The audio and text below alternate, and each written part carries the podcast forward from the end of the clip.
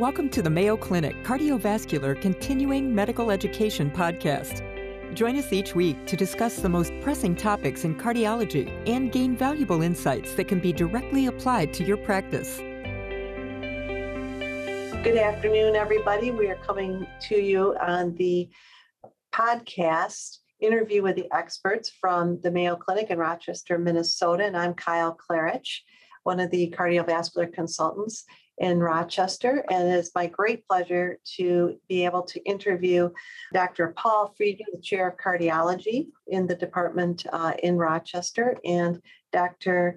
Attia Zachi Attia, who is a PhD in our department for artificial intelligence, the co-chair, co-director of AI and CV. We have a really interesting topic today artificial intelligence used to detect heart disease using wearables.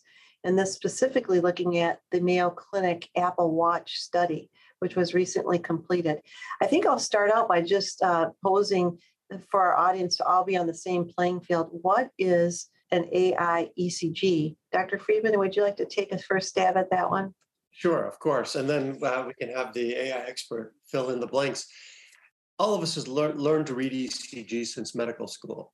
And there are, there's a lot of important information we can get out from interpreting the ECG, arrhythmias, acute MI, a whole slew of things that all of us in cardiology would be familiar with, in, in fact, in medicine. But it turns out there's a lot of additional information that's on the 12 lead ECG that humans just can't read. And the way this was sort of initially developed, one of our first projects was seeing if we could identify whether there was left ventricular dysfunction, a low ejection fraction, from an ECG reliably. And the way that was done was we fed in approximately 50,000 ECGs into a type of artificial intelligence called a convolutional neural network. And initially, each ECG was labeled with an ejection fraction number. And you would ask the computer, in essence, I mean, it was all algorithmically driven, but you would ask it, what's the ejection fraction on this ECG? Computer had no idea, so it would guess and it might guess 30%. We'd say, no, it's 50%. And so then through a process of back propagation, it starts to adjust the multiple neurons. Each neuron is actually a simple math equation that are in layers to slowly get closer and closer to the right answer. And each time it adjusts it, it's trying to minimize an error function so that it's closer to the right answer. And after doing that 50,000 times, the computer learns to read an ECG to determine if there's left ventricular dysfunction. And it turns out it's a very powerful tool for doing that. Um, the you know if you think of like a treadmill test, the area under the curve, the way we measure the test strength, it's a 0.85. A BNP could be a 0.7 to a 0.8. This test, the ability of the computer to read an ECG and say left ventricular dysfunction is present, is a 0.92. So very powerful. And the thing is, we don't know what it's reading. You know, maybe Dr. Attia could give us a better sense of, of why that is. Yeah, I think that's always a bit concerning, uh, disconcerting to those of us that have heard about this and maybe don't have as deep an understanding as you just described. But I would love to hear Dr. Attia's uh, description of what that um, neural network is that we don't really understand.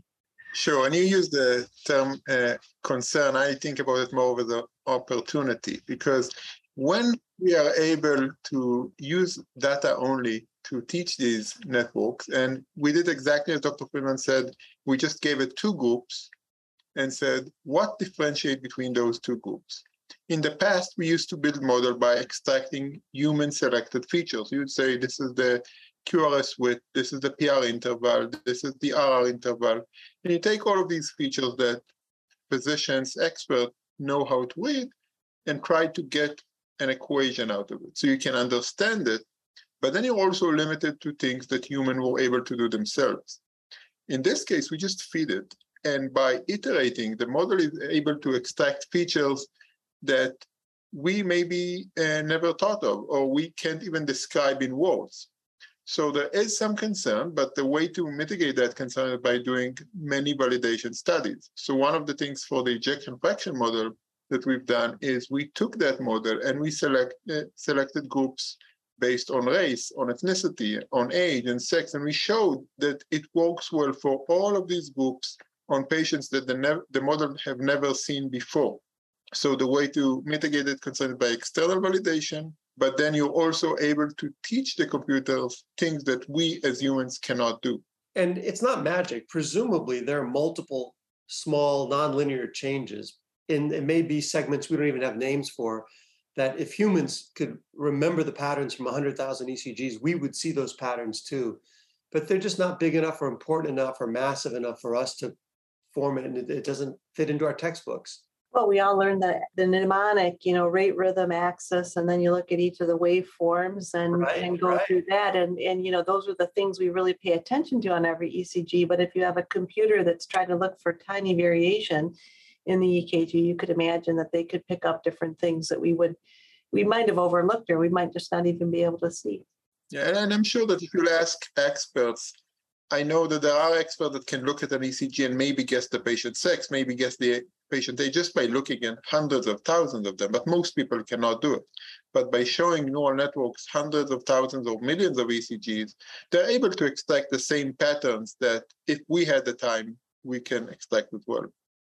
Perfect. Well, that's, that was a very helpful description of how AI ECG works for low ejection fraction, but your study actually took it uh, to the 12 lead model, and now you're looking at the Apple Watch. Can you just describe for us, uh, Dr. Friedman, what the Apple Watch study was and how you, what, what you were looking for, how you ran the study, and maybe a little bit about your outcomes? The key concept was since we can extract all this information from a 12 lead ECG, can we make it massively scalable by doing it from a watch ECG, from a wearable? Then people don't have to go to a clinic. You can do it at home. There's, you know, a, a, a whole slew of opportunities. It's so easy to acquire. We selected the Apple Watch only because Apple made the ECGs available in HealthKit. Apple was not involved in the study in any way. They didn't provide technical support or any additional facilitation of the study. In fact, we informed them of it when it was done. The Department of Cardiovascular Medicine, in partnership with the Center for Digital Health at Mayo Clinic, created this study. The Center for Digital Health, or CDH, built an app.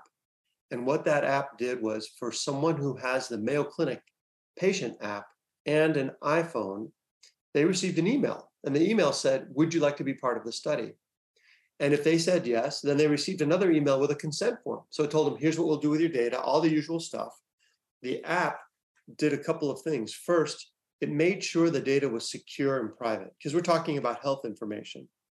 Second, it made it easy to collect. It would remind people if they agreed to participate every two weeks, you want to do a download? And then if they hit a button, all the watch ECGs that they would have stored on their phone would be transmitted as you know, when you record an Apple Watch ECG, you're wearing the watch, you put your finger on the crown, that's one electrode. The back of the watch is on your wrist, that's the other electrode. It's essentially a lead one ECG, right arm to left arm. Your arms are acting as volume conductors. So it stores 30 seconds of lead one. That was all sent in, and from that, we could process it. Because it's remote, in a span of five months, we collected data from roughly 2,500 patients from 46 states 11 countries, and that data comprised 125,000 ECGs. So very motivated, very engaged group. They had all been seen at Mayo Clinic at one time, but patients could be anywhere. And then um, one of the study questions we asked was, could you use that ECG to determine whether or not left ventricular dysfunction is present? And the short answer was Yes, in a subset of patients, just over 400 who had an echocardiogram done within two weeks of when they happened to transmit a watch ECG, we ran the analysis on the watch ECG and the area under the curve was just under 0.9. So we lose about 0.88, 0.89. So we lose a little bit of power because we only have one lead and it's from a watch, but not much, suggesting this could be a very potent way to monitor people, perhaps who are getting chemotherapy or at risk or other high risk groups um, just from their homes. Oh, that's amazing, really fantastic, and uh, really does show the um, power of, of numbers, I guess. But it was only a, a one one lead EKG that's available on the Apple Watch. Is that correct, or is it two leads? One lead. And so, uh, you know, maybe I could um, field this question to Dr. Attia. How did you have to change that 12 lead model down to a one lead model in order to accommodate this kind of a, a study? And that's a great question because there are many differences between the ECG would record in a clinic than the one a patient would record by themselves. The obvious one is it's only a single lead. So you have about 10% of the information uh, of the eight independent lead we record in clinic. But more than that, when you record an ECG at the clinic, it's done by a professional. Skin is prepped and clean. The patient is laying supine. If the ECG is noisy, they record another one, and we don't even know that there was a noisy ECG. While our Apple Watch, I have one, I record it in, in very odd position. I might be on my couch or, or on my treadmill or something like that. So the ECG quality itself is very bad. In addition, Apple, to mitigate that, smooths away a lot of the information to make it look good. So you might lose some of the high frequency information that the network might learn during its training. So what we had to do is we took our original derivation cohort, 35,000 patients we used to train the model on, and synthetically made the ECGs look like an Apple Watch. We only took lead one. We used the median beat, so it's a single heartbeat that represents the whole 10 seconds in the 12 bit, 30 seconds in the Apple Watch. And we filter to look visually like an Apple Watch. In that way, when you retrain the model, it only learns features that or patterns that will be available in the Apple Watch actual recording. We retrained our model, and then we used the patients from our Apple Watch study to validate. None of the patients that were in the Apple Watch study were used to train it, just to make sure the, the network didn't memorize anything and to make sure it's an external validation set. And then we took each Apple Watch ECG's ECG within one month from the clinically indicated echocardiogram and fed it into the model. You can think about it as a, a model that can read handwritten text, right? If you train it on text from books, printed fonts, and then you want to read handwritten text, you would have to do some adaptation. The letters don't look the same. And that's kind of what we've done with this Apple Watch study. Well, that's a really fascinating uh, description of how you would go about this. And, and what's amazing to me is that you did not lose the fidelity that you had with the original 12 lead study by much. I guess that's a, a, kind of a nice thing, but also a little bit surprising given the fact that our earlier conversation was the EKG or the, the neural network, the computer model is actually looking for things that we don't really see. And now we're smoothing at least some of that data off, off uh, which is really quite surprising to my simple way of understanding this. It's very surprising. And um, I, I don't think we can expect it to work that way for all models. Some may depend more on different leads. Some may need some of that higher frequency information. But there has been a robustness for the low ejection fraction model that has been impressive both on leads, body position, populations, country of origin. So um, it was very encouraging to see that because it is such an important metric for us in cardiovascular medicine. It's a very important topic that all the validations we've done, including the age and sex, the watch validation, have to be done for each of these models. You can say this works well for the low EF model, it works well on all AI ECG. That's why these validation studies in real life are very important for implementation. The Apple Watch right now, I think, is you know only really validated, is my understanding, to detect atrial fibrillation. At least if you read the Apple fine print. What do you think the next steps will be for your team? Uh, maybe I'll pose this to both of you, and you can decide uh, who takes it first. As Dr. Friedman mentioned, we have an AI dashboard that allows clinicians to see all the patient's 12 lead ECG directly from the EMR within a single click. You go into the patient's record, you click one button, you see all the 12 lead ECG and their AI scores. We added to that dashboard a new button called Mobile ECGs that now if the patient uploaded Apple Watch ECG, they can go and look for these uh, tracing. So if a patient calls in or come to a clinic and say, I had symptoms at that day or that the, the provider can go in and see immediately the ECG that was done. So I think that's the probably the first step we would want to do. We want to make it available for all of Mayo patients outside of this research. Uh, a second thing is, as you mentioned, there are many other AI models that we would want to validate. We have the atrial fibrillation during normal sinus rhythm. Apple Watch can detect atrial fibrillation only if it's present during the recording. we've developed a model that allows you to know based on a normal sinus rhythm if the patients had or will have in the uh, near time future AF. And we had even models that are non-cardiac, like liver cirrhosis or uh, pulmonary hypertension. So it's it's really a lot of opportunities to use this data set. Dr. Yeah, I, I think that's exactly right. And when you think about it, the, the main reason you'd want something on a watch or mobile form factor instead of the 12 lead, which is a little more rigorously collected, as Dr. Attia mentioned, is if it's someone you want to do monitoring on. And when you think about patients with heart failure who are getting medications that you want to know if the ejection fraction is getting better, you want to know if they're hyperkalemic. Well, it turns out there's an AI tool that screens for hyperkalemia from an ECG. Not surprising, right? Because that's a classic finding of hyperkalemia, our ECG abnormalities.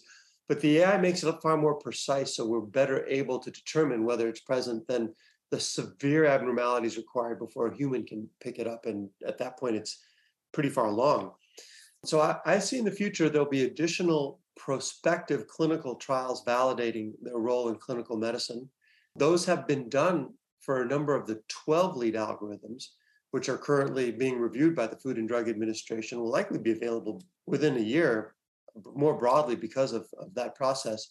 And I think we need to do the same with the watch uh, and other manufacturers' devices so that we can identify where it may make the most sense, how we can best help patients stay healthy, stay out of the hospital, and come to see us when they need to before things are too far along, whether it's someone getting chemotherapy at home and instead of getting an echocardiogram every three months, they can check a watch ECG every day, make sure potassium isn't high, make sure ejection fraction isn't low. Whether it's a pregnant woman, because although peripartum cardiomyopathy, as you know, is uncommon, it can be devastating for two young patients. So, you know, there are a number of use cases where this this sort of ability to monitor uh, and, and truly it's screening and monitoring. And I think we would then lead to more definitive tests, such as an echocardiogram, that would then guide medical therapy. It's all very fascinating. Are you, um, is your team at liberty to discuss what other disease processes you might be looking at, or is that still proprietary type data? the short answer is everything. But, uh, but as, as, you're probably aware, there have been a number of publications already on amyloid heart disease, uh, an area that you're quite expert in, and which is, as you know, often underdetected. And the AIECG is a very powerful predictor, often years before it's otherwise suspected. Dr. Attia mentioned cirrhosis. Uh, so there are non-cardiac diseases, uh, frailty, and uh, physiologic age. So to determine is someone a good candidate for a TAVR procedure or some other surgical procedure, there may be a role in that area. Valvular heart disease, of course, is an area of huge interest where there are published algorithms demonstrating um, benefit. So I think within the cardiovascular disease space, arrhythmias, stroke, structural abnormalities will, uh, there's a lot of room to further develop. In the non-cardiac space, there'll be a couple of others as well. Yeah. Well, it's just uh, it's a whole brand new field that people like me that were trained many eons ago have a hard time wrapping our head around. But this has been really informative. And uh, are there any summary points that either of the two of you would like to make? Dr. Attia, maybe I'll start with you. Sure. First, uh, you know, it's it, we could uh, we could not have done it without our colleagues in the Center of Digital Health who helped us create the app and, and reach out to patients, asking them if they want to contribute their, their data was a lot of effort. Plus, patients were really engaged, which I think is a very interesting finding. We were kind of worried about patients using the app once and stop uh, using it after they consented and downloaded. And we followed up and we noticed patients are using it every other week for the uh, beginning of the study, almost to the end of it. The majority use it more than five times. And we've seen even an interesting finding was that as the patients got older, they actually used it more to update their provider to send more ECGs. So that was also very nice to see that patients, even though we kind of have maybe a bias toward thinking that younger patients, younger people might use these wearables more, we see patients that are really engaged and want to contribute data that will hopefully affect their health. Right? So That's a, a very nice finding of the study. Yeah, that is very interesting because one of the concerns I've always had about practicing in the digital space uh, with older patients is that they might be reluctant, and I'm sure there still are some, but reluctant to engage in these types of activities and the patient portal. But we've seen pretty much just the opposite with the for the vast majority of people, which is really a nice learning. And I think that's probably a teaching point from this whole conversation. Yeah, and so Dr. Attia appropriately underscored how important it is for patients, and I'll say for clinicians as well, for physicians. I think you know you mentioned how this is uh, all new, but in fact these have all been developed with people who are subject matter experts in valvular heart disease in traditional medicine. And this will be a tool that we use like a stethoscope or an echocardiogram, but the need to understand medicine and interact with patients won't change. If anything, it will make us better because it will alert us to potential things that are otherwise concealed and thus make us better clinicians, but still we then have to evaluate and treat accordingly. And uh, you know, my my hope is that by detecting conditions early, new therapies can be introduced earlier and really help. It'll be a quantum leap in the practice of medicine. I think all of us need to have some familiarity with it, but not really understand the details of how it works, like any tool, like an echo. So if we detect disease earlier, we can intervene earlier and hopefully avoid some of the untoward complications that we are we dread, such as stroke from atrial fibrillation, which is a really nice um, part of this whole process and discussion. Yeah, that's the hope. Well, it's a very hopeful conversation. I've really enjoyed speaking with both of you about the topic of AI ECG, how to detect heart disease in specifically around using wearables and how the first Apple Watch study is really going to contribute to the next quantum leap in data collection. So thank you very much for your time and all of our audience. Thank you for listening in. And we appreciate uh, you being part of the interviews with the experts. Thank you. Thank you very much. Thank you for joining us today. Feel free to share your thoughts and suggestions about the podcast by emailing cvselfstudy at mayo.edu. Be sure to subscribe to the Mayo Clinic Cardiovascular CME podcast on your favorite platform and tune in each week to explore today's most pressing cardiology topics with your colleagues at Mayo Clinic.